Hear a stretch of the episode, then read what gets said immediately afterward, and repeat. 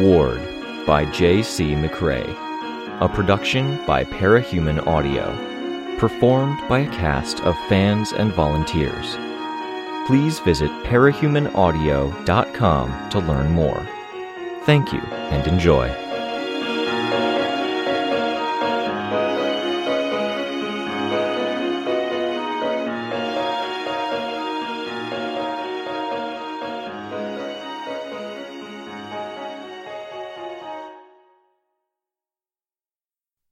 10 Polarize, Chapter 2. Here, Kenzie said. She held out her hand, and I took the little gift. I turned it over in my hands as Kenzie skipped over to Sveta to pass Sveta something similar a hair clip. Mine was sun shaped. Sveta's was a seashell spiral. The others were walking and talking as we all headed into the mall. I thought since you guys are sort of recognizable, you might want to keep things subtle. Yours isn't very fancy, but it should change up your look a bit, like we did for the others. Sveta, you should take one of those packs. I gave one to Rain, and I'm carrying one for the Ashleys. A pack? We'll go to the bathroom so you can change surreptish surveilish Surreptitiously? I asked. Yeah, I'll give you something, or I'll give it to Victoria, and you can stay close to Victoria. Okay, Sveta said, leaning on me. You aren't overworking yourself? I asked. Only a tiny bit. These are easy. It's tech I already had. The issue was getting somewhere I could work on it in peace now that I'm at the institution. I ended up going to the headquarters. Alone? Sveta asked. Yeah. Turns out I can do what Chris did leave and nobody asks questions. Part of that is they think I'm a good student and I'm obedient, so it's okay. Yeah, that's not Chris, I said. No, I know. He was creepy scary when he wanted to be. I'm creepily good nice. Same thing in the end. It just feels kind of lonely, you know? Bathroom's this way. I can see it being lonely, yeah, I said. I'm really missing him. That's part of it. The other part is realizing that there's so much you can get away with because most adults are so busy trying to live their lives and deal with a group of kids that one kid doesn't matter. I think I'd be happier if I couldn't get to my workshop at all because they were paying a lot of attention to me. I can see that, I said. It would be more happiness for a very short time, Swan Song said. Then it might feel hollow. I'm glad that your work means we can spend time together like this. Kenzie nodded, excited and sudden. Right? Silent, I pushed the door to the unisex bathroom open, holding it for the others. Rain, Byron, and Erin hung back in the mall's concourse while the rest of us went in. There were people inside a husband and a wife with a baby that they were wholly focused on, taking up three sinks between them. I hung back until they were gone, as the Ashleys headed to the sinks furthest from the door, standing side by side as they peered at their reflections. I hoped that Damsel wouldn't be a bad influence on Swan Song. The parents left, and most of the stalls were left empty. Only one stall to watch for, and we could situate ourselves where we weren't overheard. There's a dial built into it. You might have to tilt it to see, Kenzie instructed. That controls the scope of it. I would have liked to have two dials because you can do an awful lot of exploration with two dials. Double tap the surface to turn it on. Oh, let me help you. Kenzie helped Sveta with the hair clip. I took the moment to figure out my sun shaped device. The dial required my fingernail to adjust. I double tapped it to turn it on, and my world was swallowed up by a faint checkerboard haze a transparent screen falling into place around my head and hands, where skin and hair were visible. The haze snapped out of existence as the device seemed to figure out where my eyes were, creating eye hole shaped gaps in the screen, while instead creating greater than and less than blurs of shadow to frame my eyes. A moment later, the checkerboard and the shapes were gone. My skin tone changed along my hands, my fingernails now artificially painted. In the mirror, I could see hair with darker roots and brighter highlights, twisty as if every lock or length had been wound tightly around a pencil or pen, not treated with heat, but guided in shape all the same. The eyes that looked back at me seemed more open. I went through online videos, and for each pin, I picked out 50 people who looked similar enough to each of the people I'd be giving pins to, then averaged it all out. When the average was too close to you guys, I pushed it out away from the norm. It was so close to being me, to the point that I could believe someone could get a witness description of me and think this face fit the bill, and it was wholly not me at the same time. I changed my expression in the mirror, seeing how the face moved. Moving the hand with the pin one way and moving my face another created a brief visual distortion, like what happened when trying to take a panoramic picture that included something moving. Reminiscent of things, enough that it got my heart rate going. And yeah, Victoria, you don't want to do that. It helps if you actually wear the hair clip, duh. And you shouldn't run into problems if you do. Oh, and Sveta, I put together two options, but I'm not sure how well option two will work. I didn't have you with me to try and test it, so I had to guess based on things. Let's try smooth. Smooth? Sveta asked. I made this one a necklace. Here, bend down and I'll put it on. Sveta bent down, leading hard into the sink for balance as she did. As Kenzie fiddled, Sveta looked up at me, her eyes searching my face. There, double tap. Sveta did, moving her whole hand to tap instead of moving fingers as someone else might. As had happened to me, the white black checkerboard pattern overlaid her, loose and hovering over her skin. It slowly moved to the appropriate surfaces and then settled. The change was minor, but it was because Sveta was bundled up in a huge coat. Her face had more skin tone, the features less different from her usual face than my current face was from mine. Her hands looked normal. She stared down at them. Maybe take that off so we can be sure, Kenzie said, poking at Sveta's coat. When Sveta nodded, I helped her out of the coat, folding it over my arm. The necklace took a second to adapt, the checkerboard wrapping around her arms and hands. When the checkerboard map was settled, it became skin.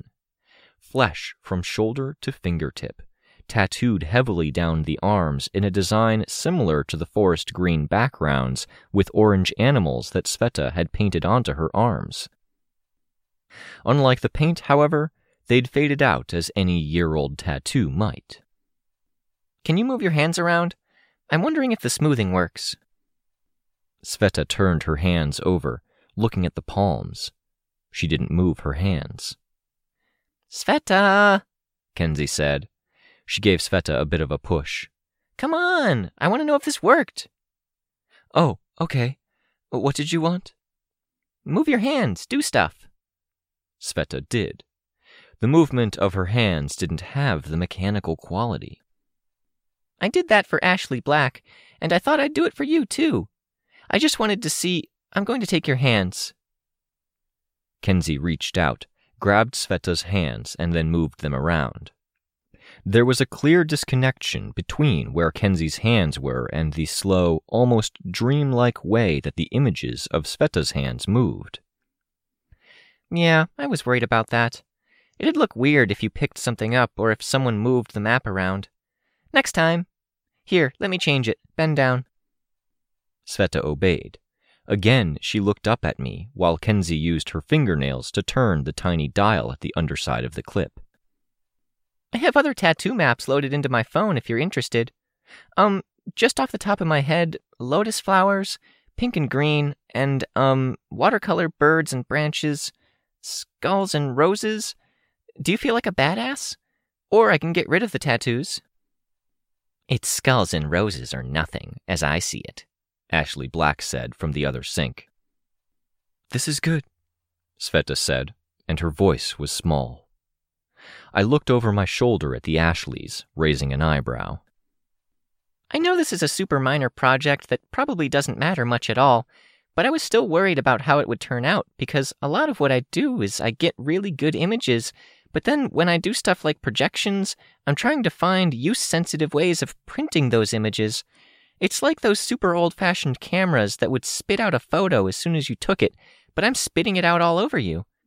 I had to find videos with a really good coverage of certain body parts, so what I ended up doing was setting up cameras to scan for those and. Kens, our Ashley said, interrupting. The interruption might have been rude, but the reality was that Kenzie kind of mandated them when she got going, because she pressed on and she left no gaps. Yeah? If you get caught up in this, we'll spend the entire shopping trip in here fiddling with your tech. Oh! Oh, shoot.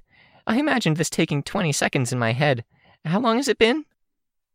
Not 20 seconds, our Ashley replied.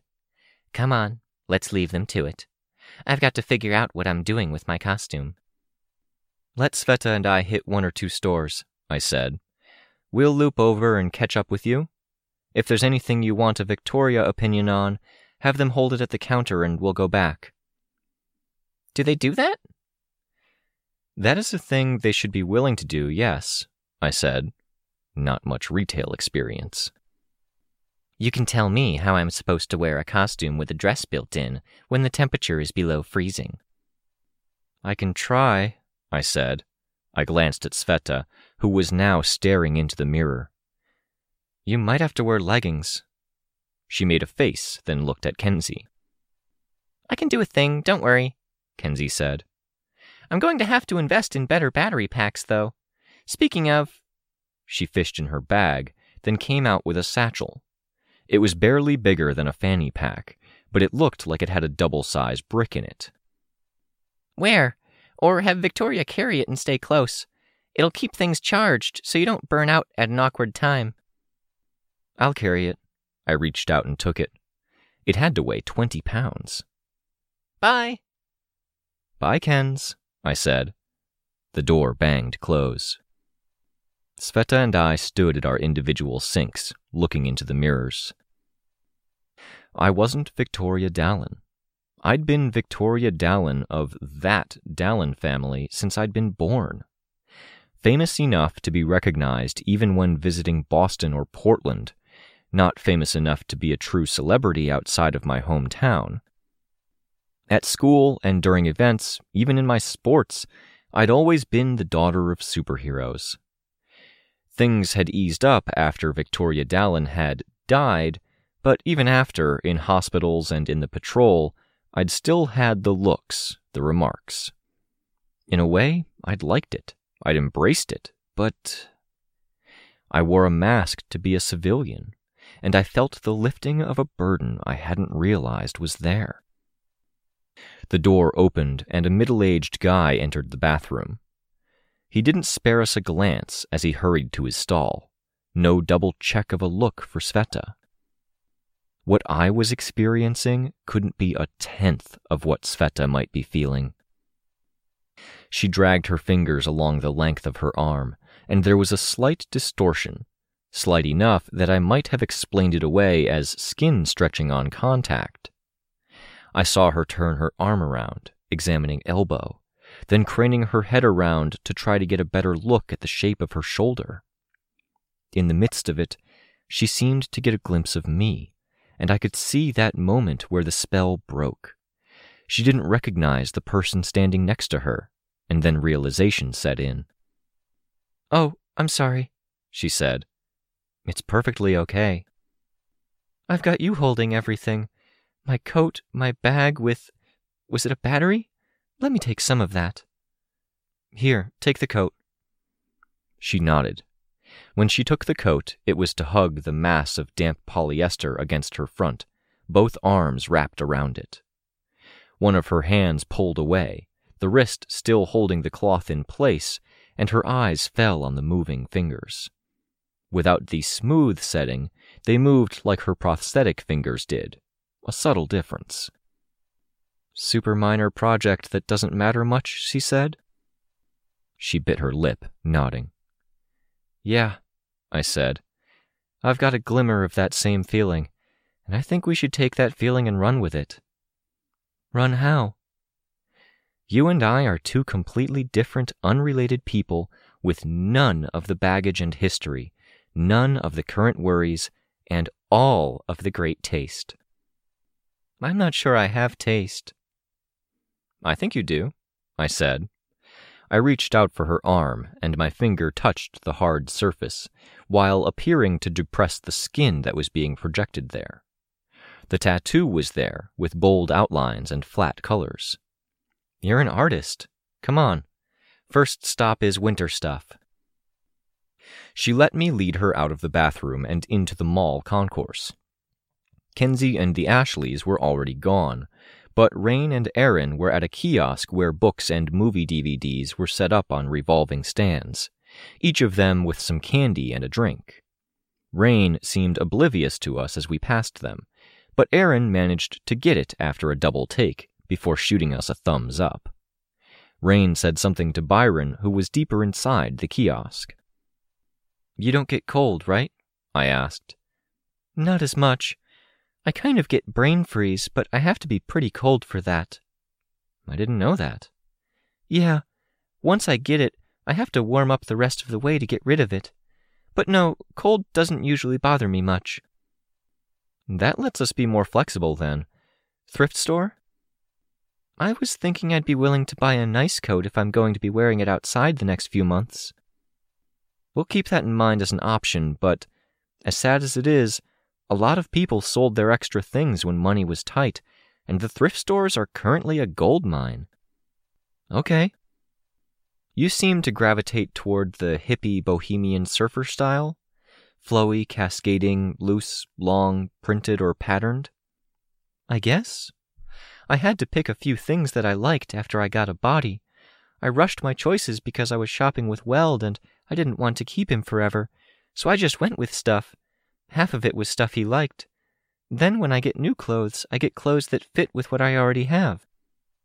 But do you like it? I do. I'm just worried I'm letting something that happened almost by accident become my style, and I don't know better.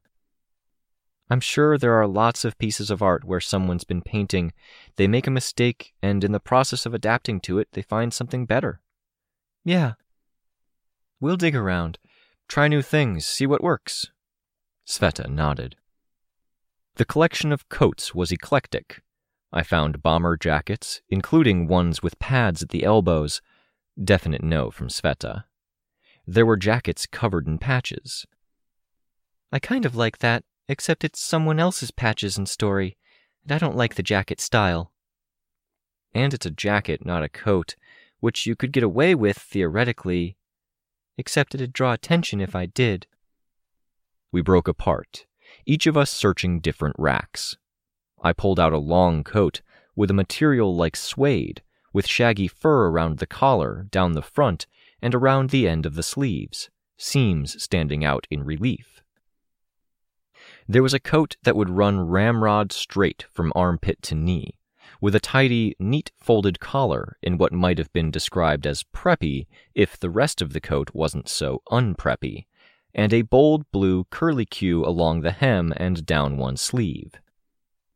The fabric was blue that faded to an almost acid wash blue green toward the parts the curlicues were.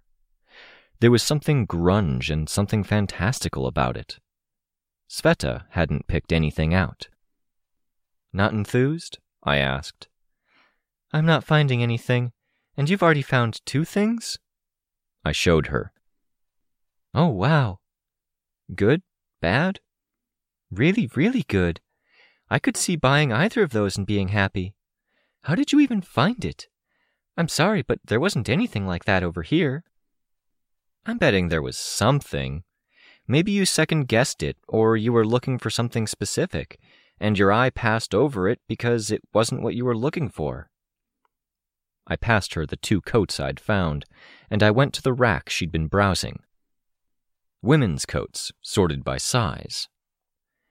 It wasn't as good of a series of racks, but the sunk cost fallacy kicked in, and I found myself pressing on. Number three, I said. I pulled out a wool coat, cut like a trench coat, but with even more flare at the bottom. The coat was predominantly gray, but was defined by an arrangement of quilted patchwork, the dense wool coming in overlapping squares and rectangles of different bold blues and greens, with an isolated yellow green gradient taking up a sixth of the coat starting at one shoulder. It's pretty out there. It is, I admitted. It's also very you. I like it the most, I think, she said. She reached out, dragging fingers down the front of it. Prosthetic fingers, I had to remind myself. It was less a test of the softness of the fabric and more of a. I couldn't be sure. I don't know. Would you wear it? No, I said. Never? Probably not. Okay then. But I'm me, I said. I know what I like. I think you wouldn't feel at home in your clothes if you borrowed my wardrobe for a day. This suits you, I think. Try it on? She tried on each of the coats in turn. I could see the indecision, but prodding wasn't too successful in getting her to open up. It didn't help that she was as distracted as she was with the appearance of her arms and face. We'll put it on hold, try another store, see what the high end options look like, I said. That got me a nod, a small smile I couldn't read. Sweaters and scarves? I asked. The nod was more enthusiastic this time. If I'm bossing you around, you can tell me to quit it. I like you bossing me around, she said. I'm happy, even if I can't seem to pick anything. Good, I said. You hunt over here, I hunt over there? The hunt was easier when it came to sweaters. Looser, so they would be easier to pull on, or layered, often long in the body, to the point that they reached the hips or qualified as dresses. She found an eclectic blue turtleneck she liked. Scarves allowed for more color and patterns. The more clothes we found, the more I could see the reticence break. She was smiling, less caught up in the distraction of her hands and arms, and more focused on the hunt for clothes. The winter coat somehow remained as a sticking point. I tried on a couple of sweaters of my own while she changed in the next booth over. Ah, I heard her. Problem? Not a problem. I'm not sure there's a word for this kind of disappointment and relief. Uh, come in. I finished pulling off my sweater, meeting strange eyes in the mirror as I pushed the changing room door open and visited Sveta in the next booth. She was topless, sweater and the shirt beneath pulled free. The projected skin that draped over her arms, shoulders, neck, and collarbone extended down to the area that would be her cleavage. It stopped there, with a V shaped wedge of flesh that terminated between two undefined metal breasts. On a level, I'm really relieved that Kenzie didn't give me any details here, she said, gesturing at that area. That would be ten kinds of concerning and weird. Agreed. Based on what she said, she could have left her computer to run and collect information. A part of me hoped, you know, Sveta said, almost plaintive. And that part of me is really disappointed. It's even more disappointed because there's no way I could ask. Because it's creepy, concerning, and weird to ask an 11 year old to search through videos to make a complete body. She stuck a leg out, hiking up her skirt. The projection ended mid thigh. Come on, I said. Let's go talk where we won't be overheard. She nodded, gathering her things to get fully dressed again. We went to the cash, and Sveta bought next to everything we had picked out, the coats excepted. Burdened with bags, we headed to the front door. The snow was keeping most people indoors, but in the space between the two sets of doors it was warm and quiet. The air circulation was a steady thrum. Can I talk to you without the thing? Sveta asked. Talking about personal stuff to a stranger's face feels weird. I reached up, found the pin, and double tapped it, taking off the mask. Sveta, bags in one hand, kept one hand at her shirt collar, prosthetic fingers near the projected collarbone. She didn't switch to her old self. Feeling incomplete? I asked. My boyfriend is coming home as soon as things wrap up at the front lines. Crystal should be too.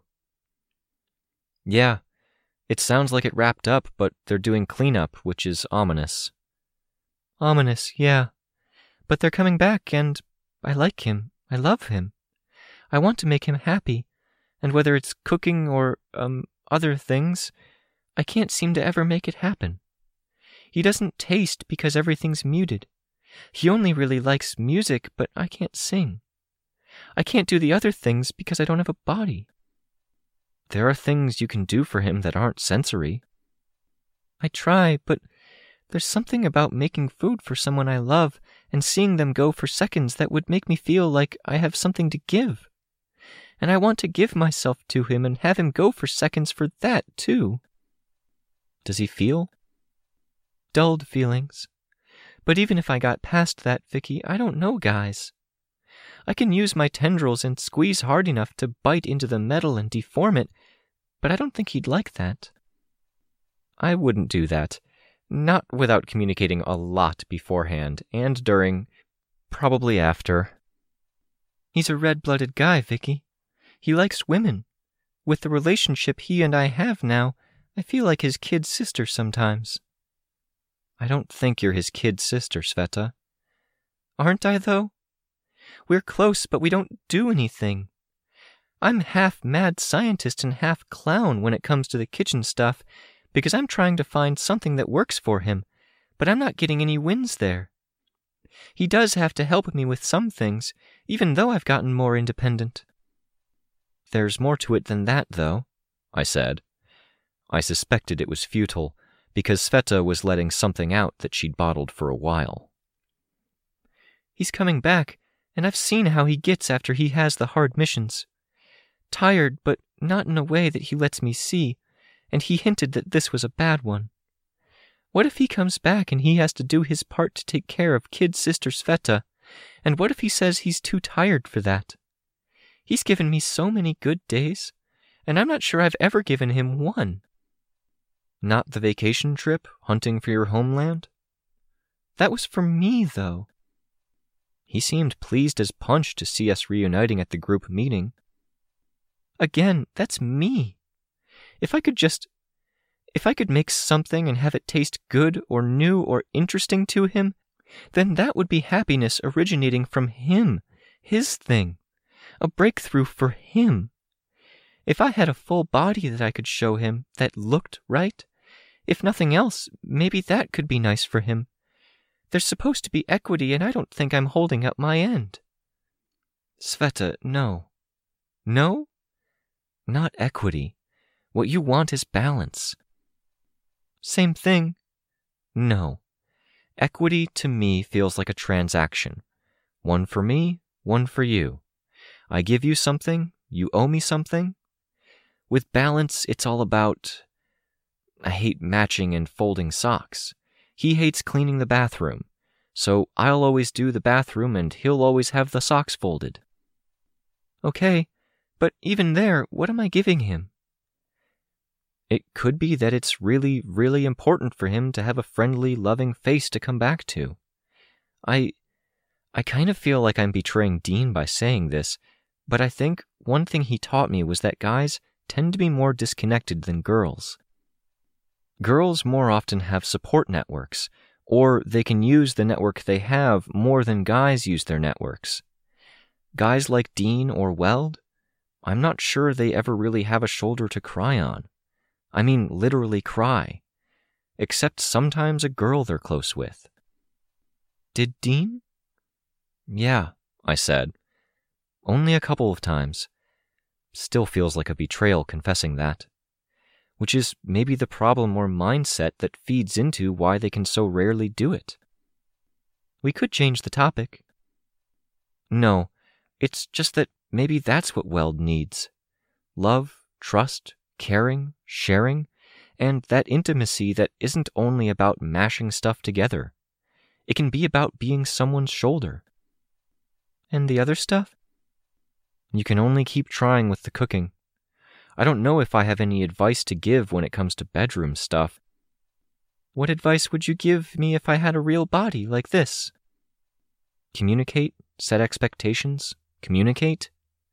The first time will be embarrassingly bad. If it's the right person, then that doesn't matter. Yeah, I think he's the right person. Sveta, I said. I reached out and touched her arm. My fingertips hit hard surface before they hit the skin that was projected. I gave her arm a slight waggle. We have a bit of cash flow. We have contacts. We're in a position that matters. I wouldn't rule out options. You could pursue other options like Capricorn is. In group, Tristan talked about how he's lost hope. I don't know if he's pursuing anymore. We chase these bright lights that our powers give us, but in reality, Scion was just the glowy ball on the forehead of an anglerfish, so much bigger and more vicious than he appeared to be, and he was strong before. The problems we're dealing with are the same. Two people stuck in one body. One person stuck in a monstrous body. A bunch of powers being shared around and tossed together. They aren't small or insignificant, really.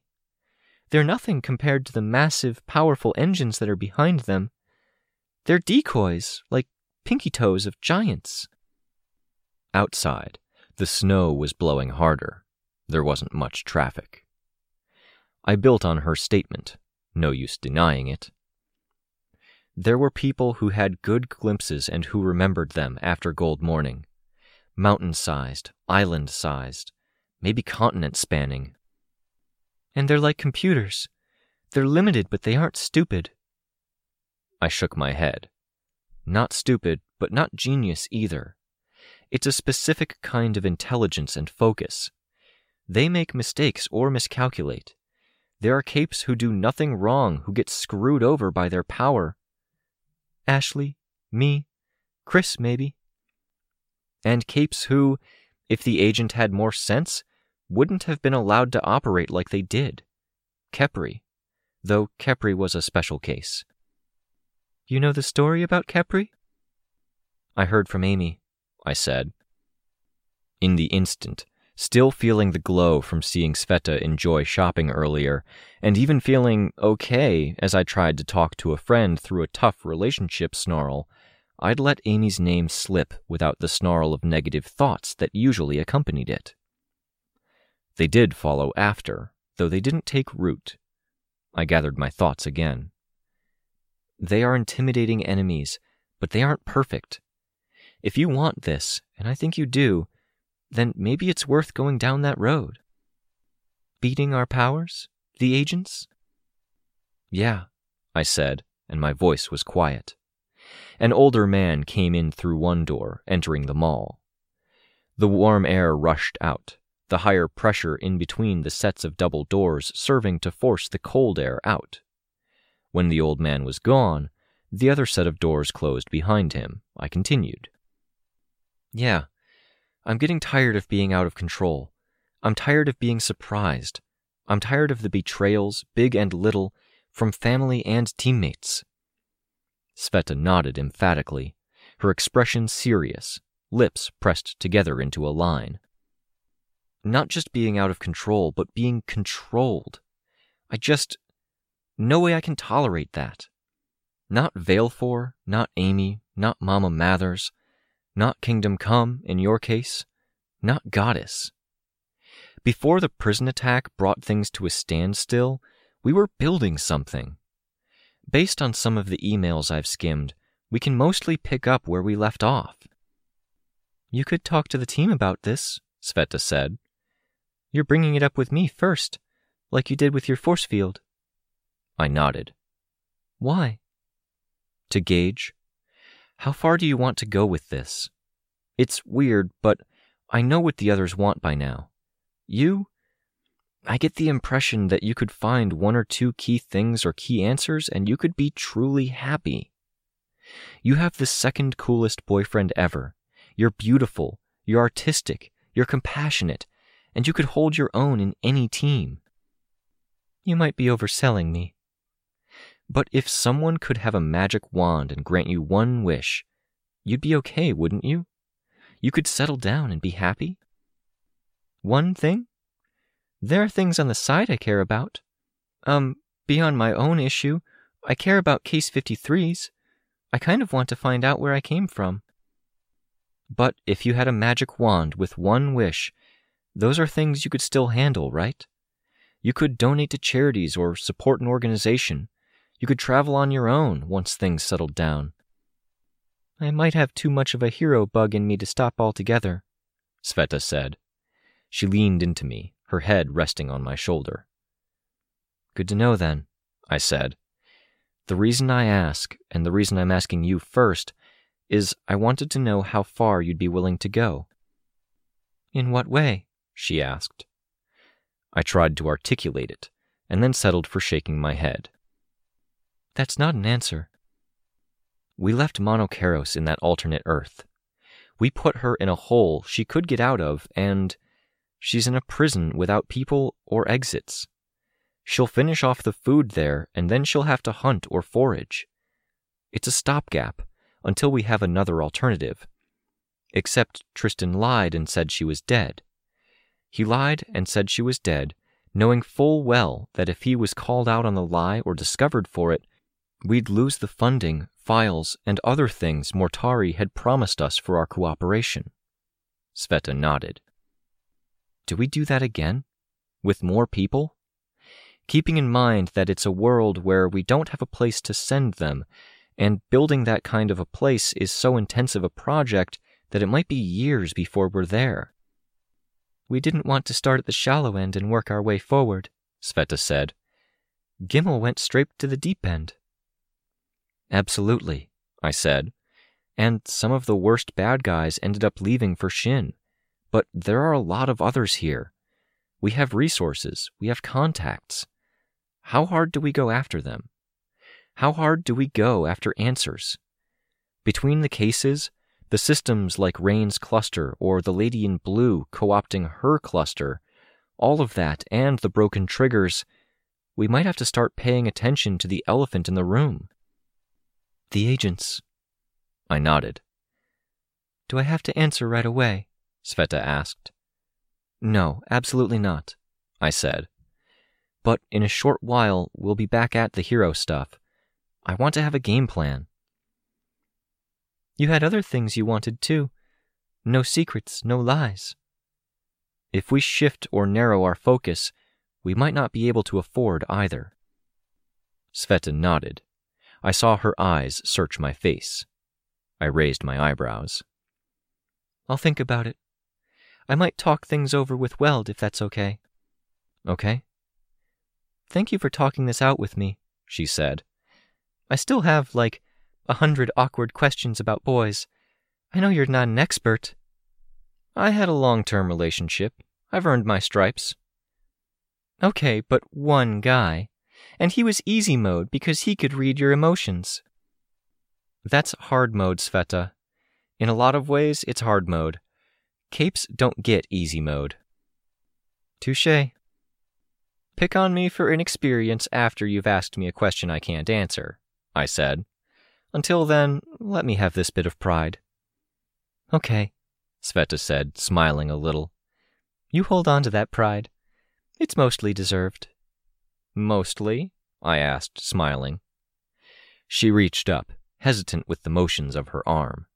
She tapped a metal finger twice against the hair clip I wore by my temple. While that girl who just left the room holds on to her pride, you, strange person, promised me that you'd find me a coat, or that we'd go back to get one of the other ones. I did, I said.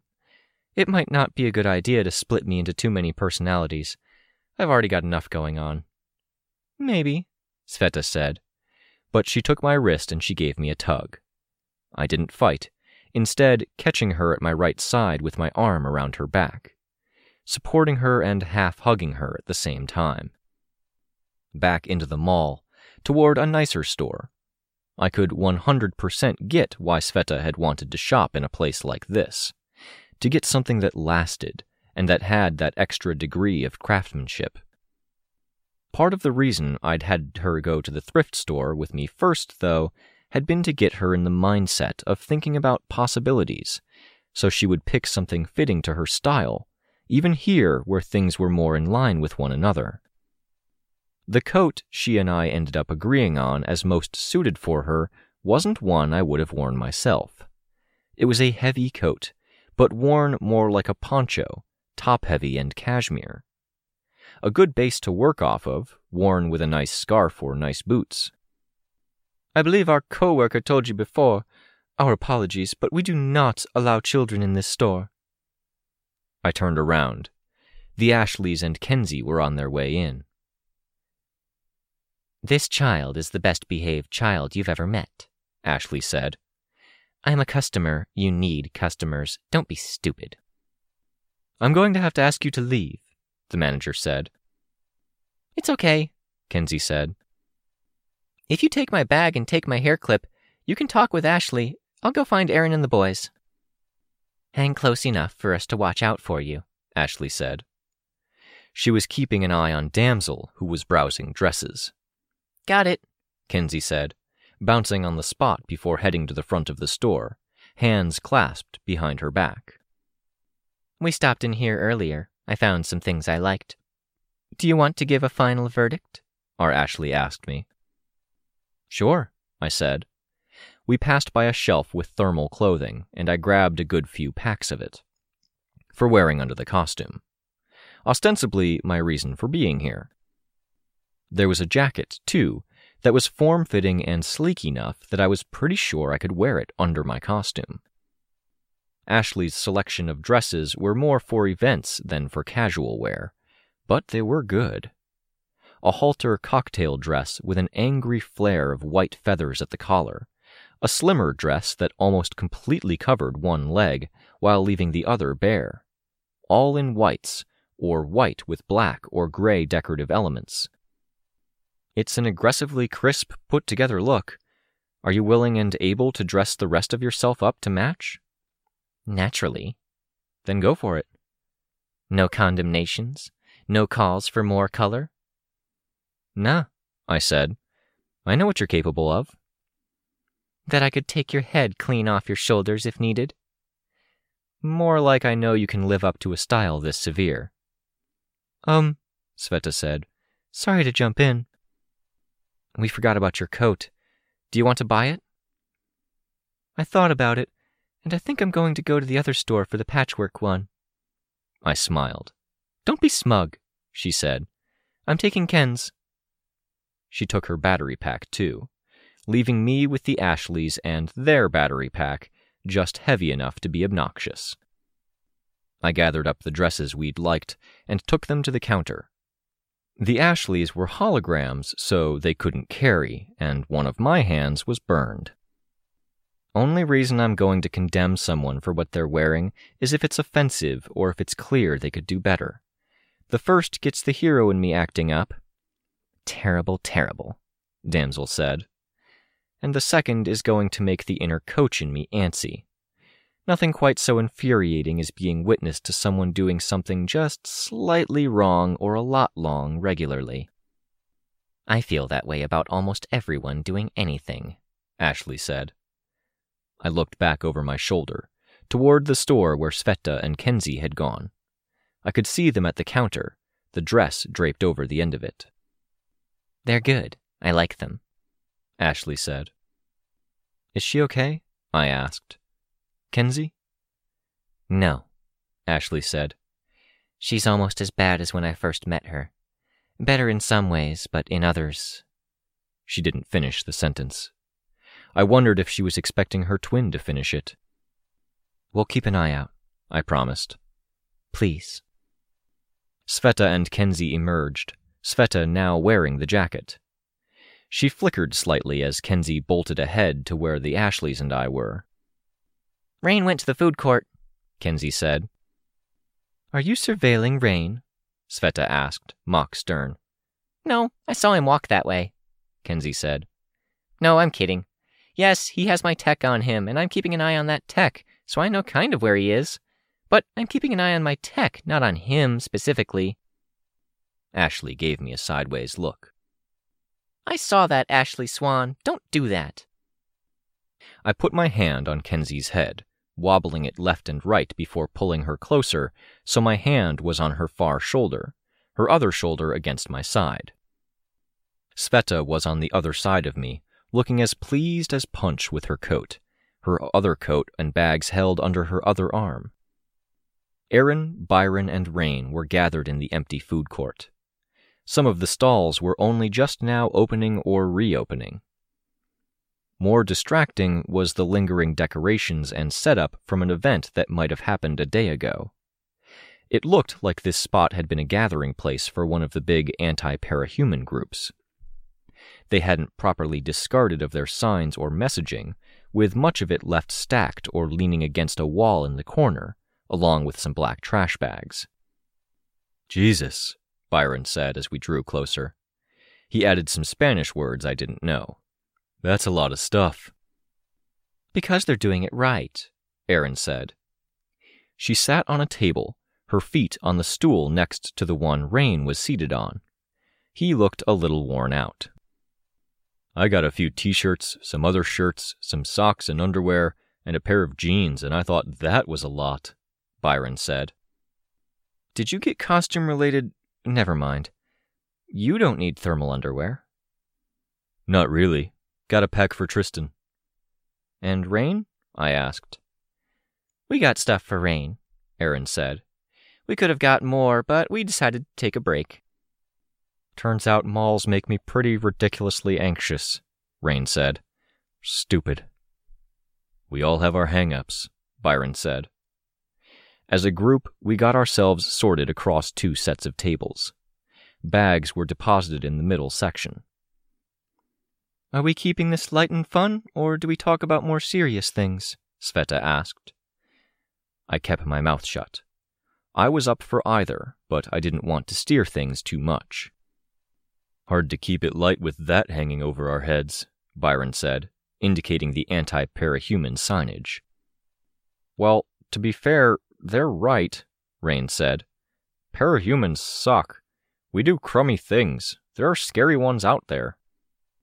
We could talk business now, then go back to fun, if you guys think you can do that, Rain suggested, almost hopeful.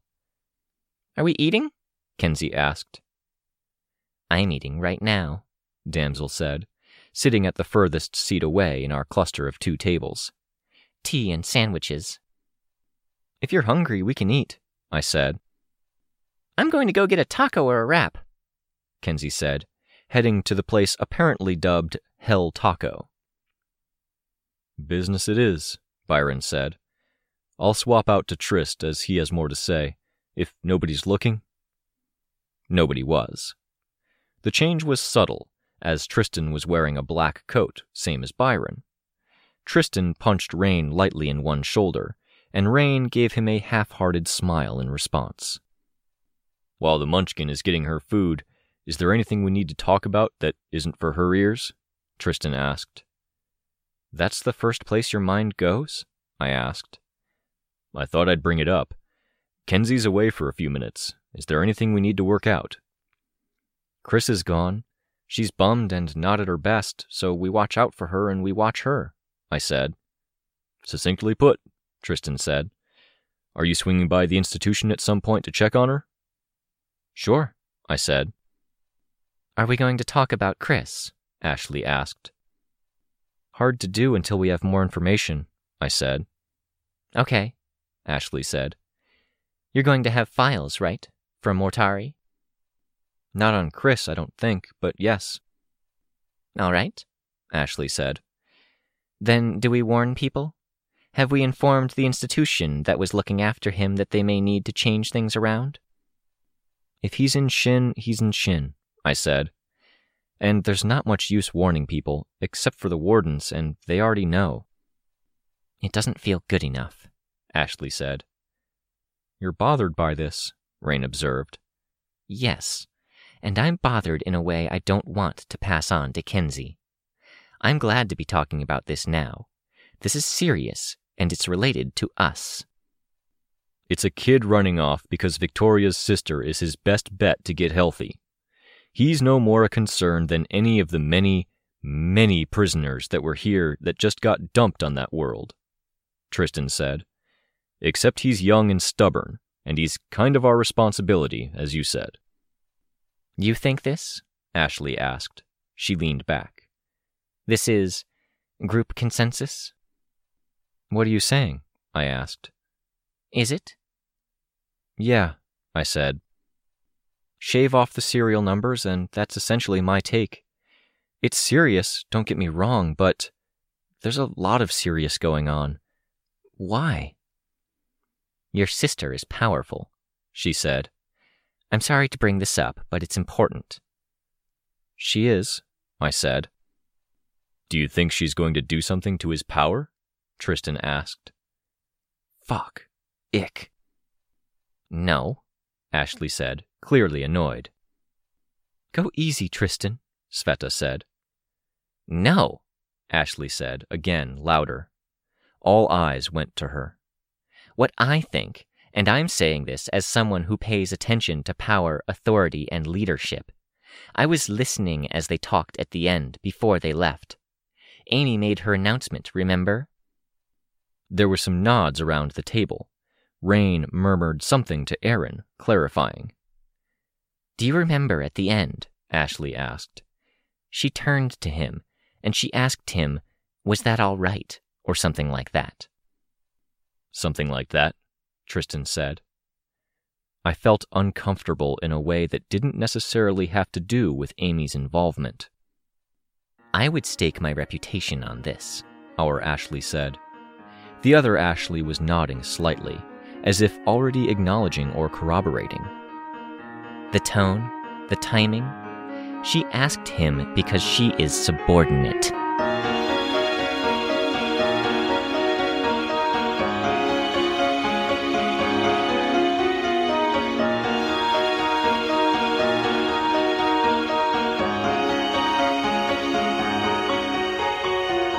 This was a production of Ward by Parahuman Audio.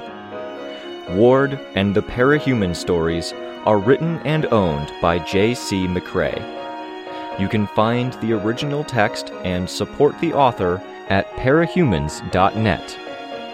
For more of the Ward audiobook, as well as other community works, please visit parahumanaudio.com. Music for this chapter was by Enexia. Editing by Samurai Buko. Narration by Robert Rain Ramsey.